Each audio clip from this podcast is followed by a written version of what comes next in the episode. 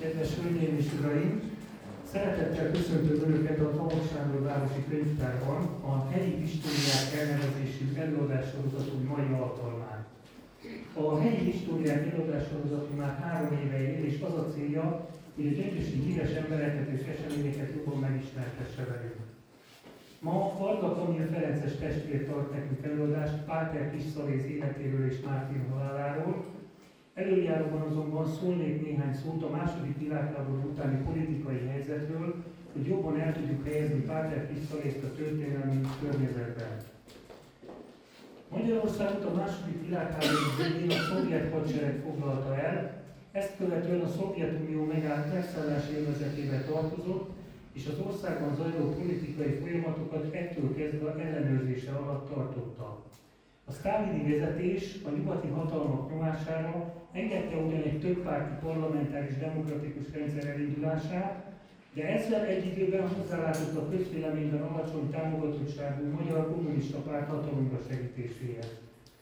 1945. november 4-én tartották a második világháború utáni ö, Magyarországon az első demokratikus nemzetgyűlési választást, melyet a független kisgazdapárt nyert meg fölényesen. Ennek ellenére a szovjetek kikényszerítették, hogy a koalíciós kormány alakuljon, a miniszteri tárcákat ne a választás arányában osszák szét. A kommunista párt lett a belügyi tárca, és náluk maradt a 45-től megszerzett fegyveres fenntartó, rendfenntartó testületek fölötti rendelkezés. Módszerei közé tartozott a politikai harc mellett a megfélemlítés, a lejáratás, a koncepciós perec, emigrációba kényszerítés, esetenként az emberrablás és a fizikai megsemmisítés. A szovjetizálás egyik első áldozata volt Páter Kis Szaléz is, akinek az életéről és Mártin haláláról most fogunk hallani. Most átadom a szót Varga Kamil testvérnek. Köszönöm szépen. Én is szeretettel köszöntök mindenkit. Örülök, hogy ilyen nagy számba sikerült ide megérkezni. Ezek szerint sokakat érdekel a téma. Sajnos Bálintnak minden szava igaz volt. És úgy zajlott, ahogy elmondtam. Én Jászberényi vagyok, azt néhányan biztosan tudják. Ott hallottam először Lézról, és ott kaptam meg az kutatásaim első cikkét, a, Jászberény városáról írt cikkét, ami szociológiai, történelmi elemzés lehetett, és megjelent a korunk szava aktív katolikus orgánumban. Később, mikor Ferences lettem és Budára érkeztem meg, a Fűzér Julián atya, aki Amerikából tért haza, mindig emlegette Kisszalészt, milyen nagy tisztelője volt, magisztere volt, nagyon szerette, példaképének tekintette. Így aztán, amikor először Gyöngyösre kerültem, és itt éltem 2000-től 2006-ig, így hozzá is fogtam kutatni, az ő életével foglalkozni élni Krisztus megdicsőíteni életével az evangéliumot, ez egy általa írt cikknek a címe, mely megjelent a Korunk Szava című újságban, ahol egyébként hat cikke jelent meg. 1904-ben született ő Szeged alsóvároson, mindjárt keresünk egy jó prezentát, Szeged alsóvároson, nagyszülei egészen sokáig ott laktak, édesapja halász Ernő, aki cipészmester volt. Itt volt neki egy kis eh, cipész, hát nem üzeme, mert inkább manufaktúra volt, édesanyja pedig halász piroska, és minden nap itt kellett eljárjanak a Szeged alsóvárosi Ferences templom előtt. Érdekes, hogy 1904. július 27-én született, és rá néhány napra, augusztus 4-én született Bálint Sándor, a híres Szeged alsóvárosi néprajztudós, akinek a boldog beavatása szintén folyamatban van a katolikus egyházban. Ez azt jelenti, hogy őket az egyház példaként állítja elő az ő életüket, műveiket, mindent, amit megvalósítottak. Lapozzak, igen, így lesz akkor Kiváló.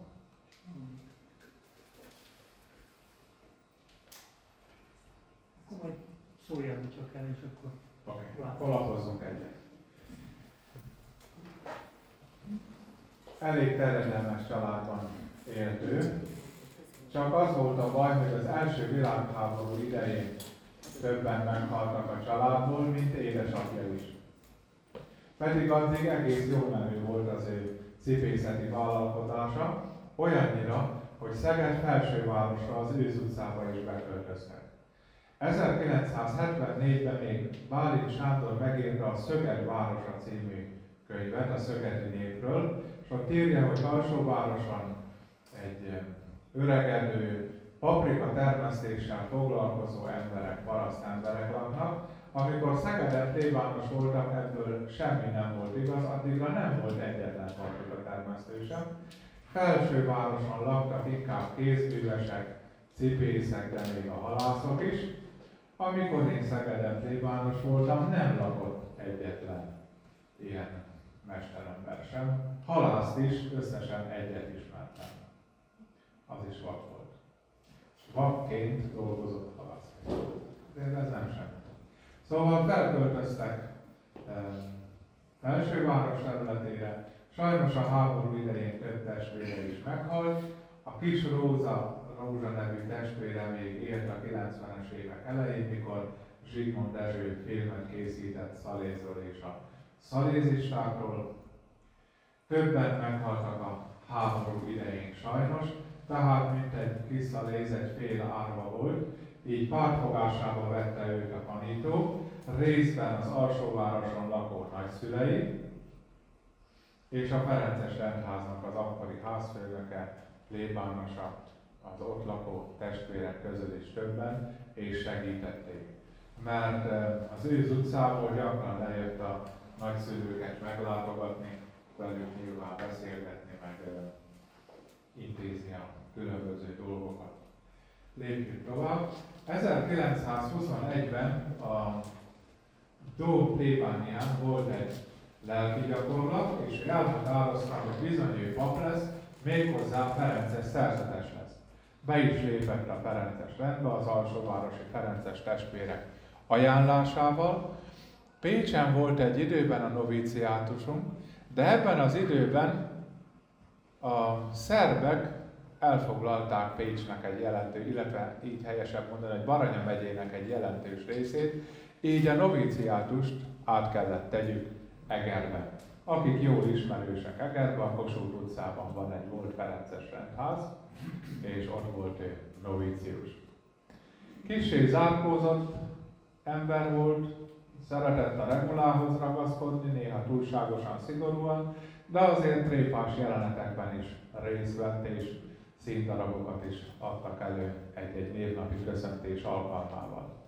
Mivel még érettségije nem volt, előbb az Egri Ciszterekhez járt gimnáziumba, majd pedig Pécsi Pius gimnáziumba, mikor már felszabadult Pécs városa, és Ferences szerzetesként habitusba járt a gimnáziumi órákra létesünk.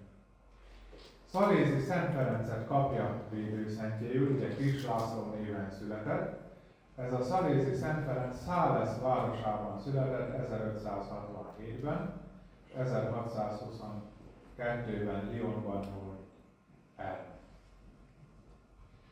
Az ő nevét vette föl, az ő példáját igyekezett követni, az ő iránymutatásai szerint élte. Bár ő püspök volt és nem volt Ferences, mégis a különböző Ferenc nevű testvéreket így tudták megkülönböztetni, hogy ő Szalész, és ő lett az új védőszentje. Tanult aztán még gimnáziumi évet Széchenyben is, abban az időben nem volt a noviciátus, lépjünk tovább. Majd pedig ezt követően, nem tudom, ez a kép ismerőse valaki előtt. Látta-e már valahol? 1925-ben a gyöngyösi teológiára került. Ugyan a fényképet Obiló Atya 44-ben készítette, hogy a front, mikor már elvonult körbejárta a kolostorokat, hogy milyen állapotban vannak, de 1925-ös gyöngyösi képet éppen nem találtam. Szóval ide került, filozófiai tárgyakat tanult először. Meg nyilván a különböző bevezető tárgyakat. Már a noviciátusban a gimnáziumi évek után természetesen folytatta a latin nyelv tanulását, léptethetünk egyet. És részt vett a növendékek újságjának szerkesztésében, illetve a háttérmunkákban. Ez még egy könnyomatos írás volt. Még talán a stencilezéshez tudnám hasonlítani, ha valaki elég régen él már, az láthatott még stencilgépet. Az úgy néz ki, hogy az írógépből ki kellett venni a szalagot, és csak a betűkkel kellett átütni a, papírt, és az, aki a stencilezéssel foglalkozott, annak a könyöke is, meg a füle is e, tiltás volt. Ennek a háttérmunkáit végezte, a növendékek különböző cikkeket írtak bele, amelyeket a Szent Bonaventura önképző kör előadásai, előadásaira elkészítettek, előadtak, vagy felolvastak, de akár a versfaragó testvérek a verseiket is megjelentették az újságban. Ezt az újságot aztán a tisztelőknek, támogatóknak elküldték, mint egy tisztelet példányt is, vagy marketinget, hogy küldjenek egy kis adományt a főiskola fenntartására. Menjünk tovább. 1927-ben akkor új módon jelenik meg az újság, tovább fejlődnek nagyobb tartalommal, bővebb cikkekkel, beszámolókkal. Amikor a Jászberényi Főiskola megalakul, akkor az ottani testvérek is írtak a teológiai életről, illetve a rendház mindennapjairól különböző cikkeket, és azokkal együtt jelenik meg. Az korábbi kőnyomatos példány egy rosszabb minőségű újság volt, ez egy lépés a mondázat után előre, lépjünk egyet.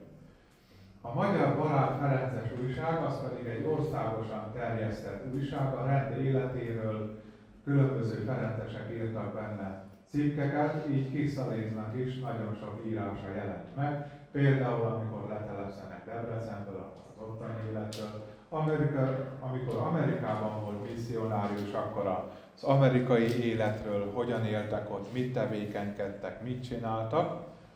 Menjünk tovább. És ő egy nagy író volt. Balkész felől az 1, 2, 3, negyedik visszaléznek a képe. Ez akkor készült, amikor még nem jött haza Amerikából, vagy olyan fényképet találtak, ami Amerikában készült. Az ottani ferencesek nem csak habitusban jártak, hanem kisé az egyház megyés papokra emlékeztető körgalléros ruhában. Amikor arról volt szó 2007-ben, hogy New Yorkba kell menjek magyar lelkipásztornak, akkor mondta nekem a Dénes, hogy fekete színű papi én is szereznek be, mert az a katolikus papoknak a hivatalos helyen való megjelenési ruházata, nem a habitus.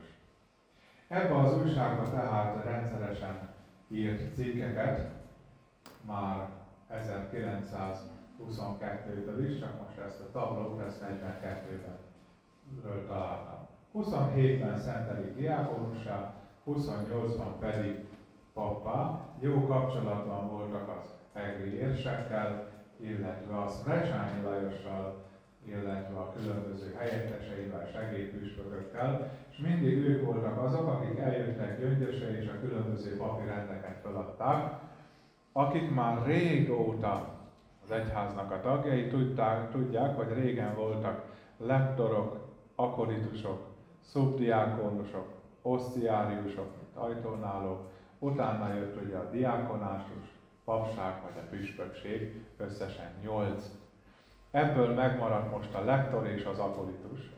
Utána mindjárt jön a diákonos, a pap vagy a püspök. Ezek különböző lépcsőfokokat jelentettek. Tehát őt 1928-ban pappá szentelünk, lépjünk egyet, és elkerül a Pécsi rendházba. A Pécsi rendház egy olyan hely volt, ahol különböző gimnazista növendékeket befogadtak a kolostorba, ők valamelyik gimnáziumba eljártak, talán a Piuszba, de lehet, hogy a ciszterekhez is, attól függ, hogy hol voltak helyek. De amikor Jászberényben volt egy ilyen úgynevezett kollégium Seraficum, vagy Serafi kollégium, akkor a Jászberényi Lehelvezér gimnáziumban, most így hívják, akkor még József Nádor gimnáziumnak hívták, oda jártak a növendékek. Ugyanis a rendtartomány azt határozta, hogy nem szabad felvenni azokat a papságra készülő növendékeket, akinek nincs érettségie. De viszont lehet az, hogy létrehozunk egy kollégiumot, ahol támogatjuk a fiatalokat, a növendékeket, nyilván kaptak ebédet, néhány Zorosmán napi egy szendvisén részt vettek, és gimnáziumi tanulmányaikat folytatták, és utána léptek be a rendbe, utána az érettségi után léptek be a rendbe. Menjünk. Ez is a kollégium Szerafikumnak, középen látható a Páter Nándor házfőnök prézes mellett a szalész, mint magiszter. Elmérkedéseket tartott nekik.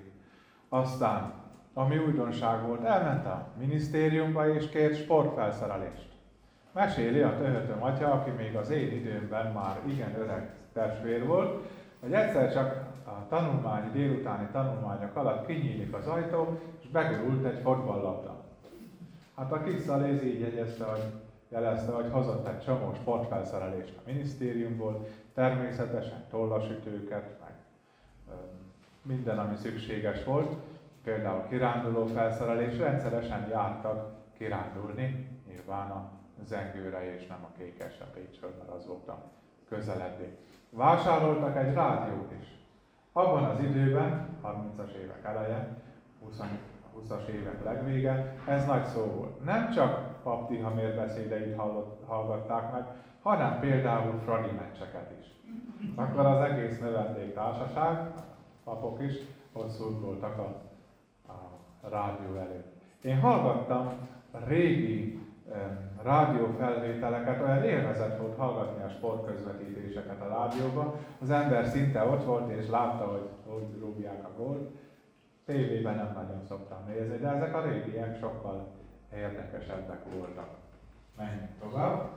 Újdonságként lehet megemlíteni, hogy ő elvitte a növendékeket nyáron táborozni. Például Mária gyűjt, ott azon az arándokhelyen volt egy rendházunk, nyilván az erdőben néhány sátrat fel lehetett csapni, a gyerekek nagyon élvezték ezt a nomád életvitelt, de vitte biztosan őket a Balatonhoz is. Talán ez a kép 30-ba készült, és 31-be pedig a Balatonhoz vitte őket. Menjünk egyet tovább. Igen ám, de fönn kellett tartani a kollégiumot. Abban az időben nem volt fejkóta. Valamiből bevételt kellett szerezni. Ha emlékszünk a templomra menő kolostori sornak egy része, azt átalakították a barátok ilyen bazársorra. Ugyanez volt a Ferenciek terén is, az is egy bazársor volt. Na onnan a bérleti díjakból bevételeket szereztek, és azt költötték rá a növendékekre. Ezek gimnazista növendékek voltak.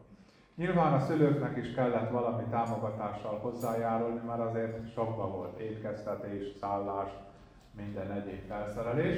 De például a tehető matyának, a szüleinek elárverezték a házát 32-ben vagy 3 a gazdasági válság idején, és Szaléz erről a töltőnek egy szót se szólt. Karácsonyra kapott egy tábla csokoládét, meg egy kemény papírt, arra rá volt írva, utalvány a Jézuskához egy öltözett ruhára. És akkor a testvére, aki Szabó volt, elkészítette a ruhát, ő meg azt a kis költséget valahogy összeszedte, összegyűjtötte, és nem mondta meg a töltőmnek, hogy a szülei nem tudják a kollégiumi díjat finanszírozni. A Kolostorban egy szárnyan ilyen ö, bazársort alapítottuk ki. Menjünk tovább. Nem maradhatott azonban sokáig gyöngyösen, tovább kellett állnia. Új munkaterületei lettek, például a lelki gyakorlatvezetés. Különböző csoportoknak lehetett lelki gyakorlatokat tartani. Ezt a tömjénezőt Jászberényben őrizték meg, és onnan szereztem meg, mert az egyik plébános valamikor a 2000-es évek elején kidobta a kukába, és a sekrest is meg visszaszerezte. Ez egy 1933-as valamilyen női társaságnak tartott lelki gyakorlatos emléke. És most felvittük Budára. Egyébként maga a tömjénező, mint tárgy értéktelen. Tehát sokkal díszesebbek is vannak, meg szebbek is. De mivel a kiszaléznek adták ajándékba, ezért elmenekítettük a budai könyvtárba. Ki tudja még, mit emlék, hát ha jó lesz. Ez 1933. május 8-tól 12-ig volt ez a lelki gyakorlat. Lépjünk egyet tovább. Jászberénybe kerül. Annyi sok volt a növendék, hogy gyöngyösen nem fértek el. Ezért ma úgy mondanánk, hogy az első két évet, ami nem a master, hanem melyik a bolonyai rendszerben az első két év? Szóval azt Jászberénybe tették át, gyakorlatilag a filozófiát és a bevezető tárgyakat tanították a Jászberényi teológiát. Később oda kerültek Pécsről azok a növendégek, akik még gimnáziumi tanulmányokra készültek, vagyis azt folytatták. Van egy kis zavar ebben, ugyanis filozófusoknak mondták azokat a gimnazistákat, akik különböző gimnáziumokba jártak, és esetleg Ferencesnek vagy egyházmegyés papnak mentettek, de filozófusoknak mondták azokat is, akik noviciátusból kikerültek, jászberénybe kerültek, az első két évet ott végezték, többek között a filozófiai tárgyakat, mint filozófia történetet, kisebb filozófiai tárgyakat. Úgyhogy néha bele zavarodtam ebbe, hogy most melyik filozófusokról van szó, vajon akik már teológiai főiskolára járnak, vagy azokra, akik eh, már eh, gimnáziumba járnak. Jó. De azért filozófusoknak nevezték őket. Menjünk egyet tovább. Elvégzett valami belső rendi képzést és lektor provinciéle. Vagyis a rendtartományban, a provinciában a filozófiai tárgyakat, szociológiát, kisebb tárgyakat előadhatta. Ezt pedig onnan tudtam meg, hogy készült egy kérdőív amerikai magyar lexikon számára, és abban leírta, hogy július elején három napon keresztül filozófiával őt a rendi tanárok vizsgáztatták. És lektor lett belőle. Nyilván nem érte el a bakalaurátus vagy a doktori szintet, de azért taníthatott a teológián ezzel a vizsgával. Július elején történtek ezek az események, 34 nyarán a Jászberényi Kolostorba került, így nézett ki akkor egy szobája. Től az asztalnál csak a napfénye besüt az ablakon. Rendszeresen részt vett a városi programokban, katolikus napok szervezésében, prédikációkat, lelki gyakorlatokat tartott, a növendékeknek tartott, különböző stúdiumi órákat, aztán kitalálta, hogy esténként lehetne a kultúrházban, ott is volt a Ferenceseknek egy kultúrháza, esteket tartani, ahol volt egy köszöntőbeszéd, egy prédikáció, egy, egy ilyen népdalos csokor, vagy magyar nóta csokor, vagy más ehhez hasonló dolog. Volt benne valami előadás, valaki szavalt egy kis verset, olyan kultúrprogram volt. Ugye abban az időben nem sokaknak volt rádiója, és televízió az meg még messzebb volt mindenkitől, de ezzel a vacsorával egybekötött esteken részt vehetett bárki. Később aztán személyre is vetették, majd Debrecenbe, hogy ottan hűfa virág, katolikusok, reformátusok, mindenki is elment az ő előadására és az ilyen kultúrestére. Rendszeresen küldött cikkeket a Korom Szava című újságba. Említettem, hogy a Jászberény városáról szóló cikke is majd itt fog megjelenni. Katolikus Jászberény címen lehet a következő képen majd látni, 1936. november 1-én. Történelmi, szociológiai leírás hiányolta, hogy kevés az aszfaltos út, amikor Jászberényben a szél feltámadt, és ilyen forgószél söpört végig a városon, azt Jász esőnek hívták abban az időben. Később aztán aszfaltoztak, meg köveztek, meg fásítottak, ez elmúlt, de ilyen nehézségeket is felsorol azt mondja róluk jászokról, és nagyon helyesen állapítja meg, a jászok pompa kedvelők. Ugye a nagy hatalmas barokk templom van a, főtéren, három papos esküvőket tartottak, nagy harang, három harang, mind az összes harang szólt esküvőkor, körmenetkor, mindenkor.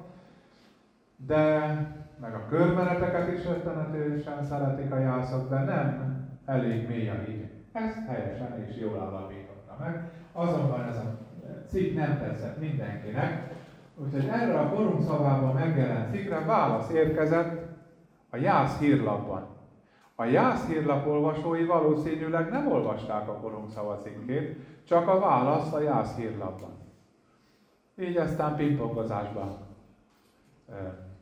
kezdtek, nehezményezte dr. Kele István címzetes apát, prépos, pralátos, plébános is, úgy, hogy rövid időn belül a Salgó Tarjáni rendházba került. Ez a Vasgyári utca egy szám. Ha bemegyünk Salgó Tarjánba, balra megy a főút, és hirtelen jobbra egy ilyen Y alakú kereszteződésben mindjárt azonnal el lehet jutni a Ferences templomig. A 30-as években több új templomot építettünk, meg kolostort alapítottunk, például Békés Csabán, Budapest, Pasaréten is, a Salgó Tarján Vasgyári lett ezek közül az egyik ilyen kolostor. Még látható, hogy sok ház nincs között, körülötte, fák se nagyon nőnek, és a kolostor is egészen kicsi. És a templom szerintem vasbeton szerkezetű, ahogy innen ellátok odáig, modern stílus volt. Hasonló lett a Pasaléti templomunk. A, elfelejtettem az építész mérnök nevét, de a Bauhausnak nagyon kedvelt rajongója volt. Farkas. Milyen farkas? Nem baj. Megjelentek olyan cikkek az újságokban, hogy a szovjet stílus megjelent az egyházban, most aztán ki fogunk pusztulni. Na, hát nem ennyire szó szerint, de körülbelül ezek a cikkek jelentek meg, de aztán az évtizedek folyamán hozzászoktak az ilyen stílusú templomhoz. Ugye ez nem hasonlít egy barokk templomra, se kívül, se belül. Salgó Tarjáni rendházban ugye 36. november 1-én jelent meg a cikk, ment egy csörteváltás, és november 17-én a Salgó Tarjáni rendházba találja magát. Ott részt vesz különböző miséken. Nyilván a hitoktatásban nem nagyon tudott bekapcsolódni, lehet, hogy kiállt Salgóbányára nevű, az egy filia ottan misézni. De aztán rövid időn belül innen is tovább kellett állnia, mert 1937-ben, nem tudom melyik a következő év, Amerikában találja magát. Januárjában nem tudok franciául sem, Le Havre kikötőjében indult az ő vonatja kikötőjéből. Vagy így kell kiejteni a város nevét, vagy nem, de ez biztos.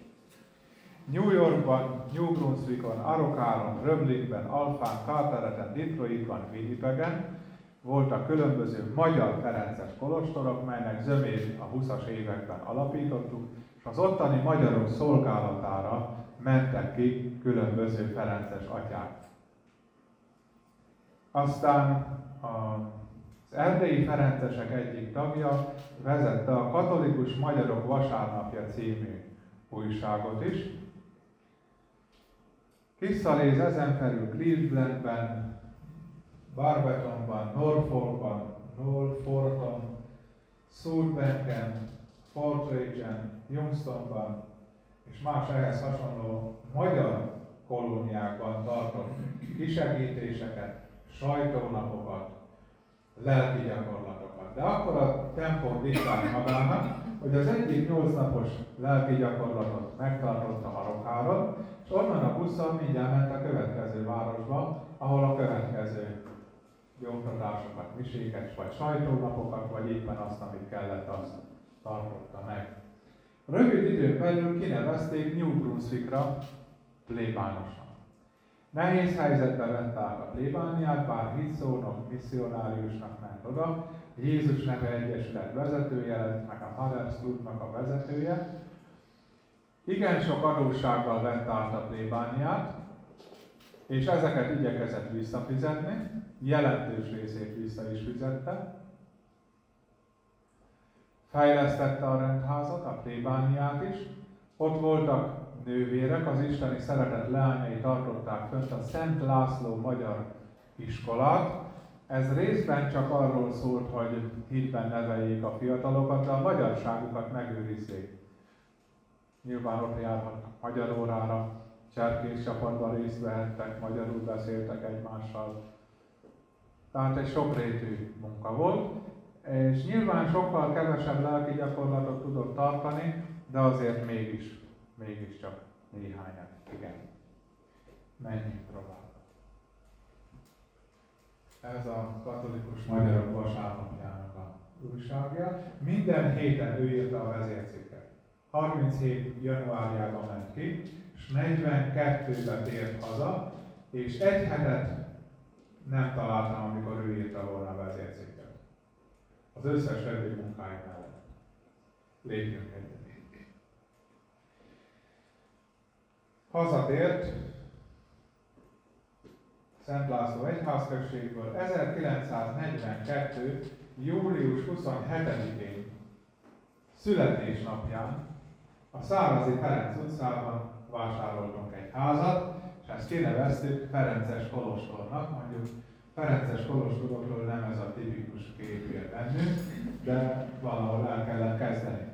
Másfél kilométerre innen volt a Ferences templom szárnyeskerékkel, menjünk egyet.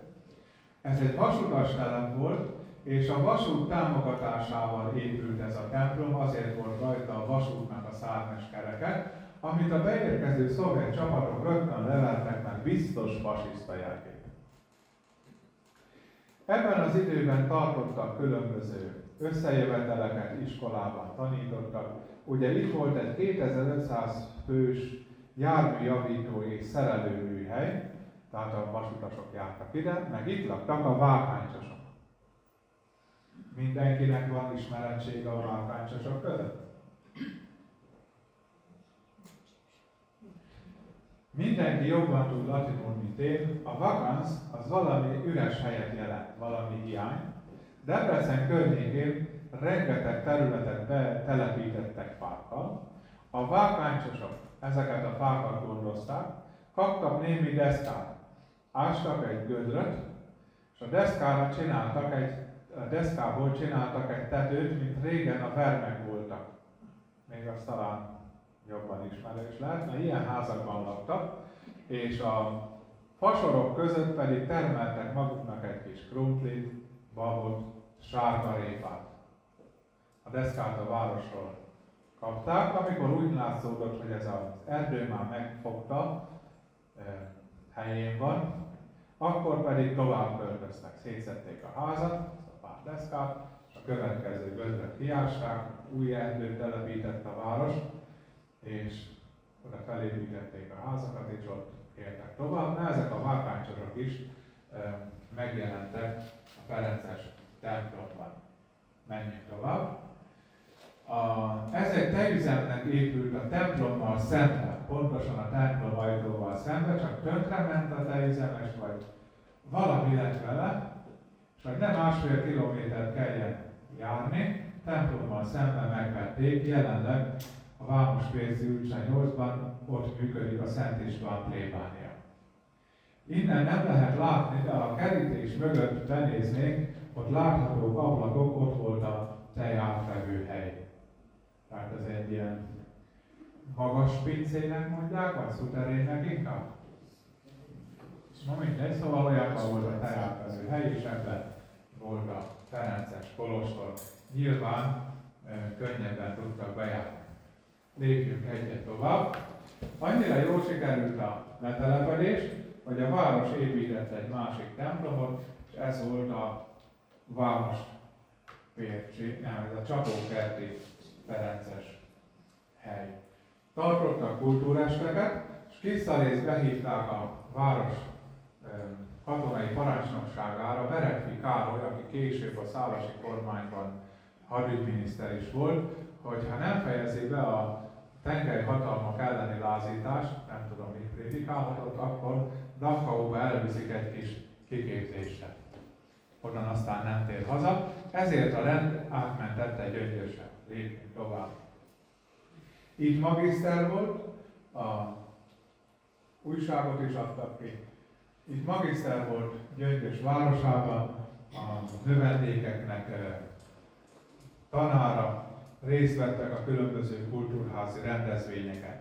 1945. májusában megalapították a Kerimet a kultúrházban, most ennek a helyén áll a Gyöngy Plaza, Plaza néven. Itt a fiatalok bejárhattak könyvtárba, pingpongozni, tejázni, zenekaruk volt, tánctanfolyamot tartottak, meg minden egyetem. Mozi is. Mozigépünk, megvan a mai napig a, a mozigépünk. Ezt már nagyon szerette Kiszalész korábban is, vásárolt egy tangó harmonikát a Rupa Kolumbánatyának, és ő tartotta a tánc tanfolyamokon egy időben a tangó harmonikájával az előadást.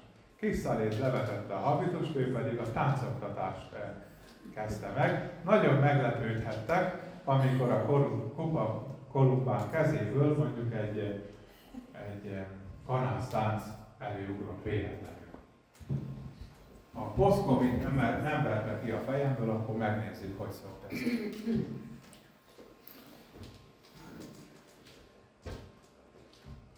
Ami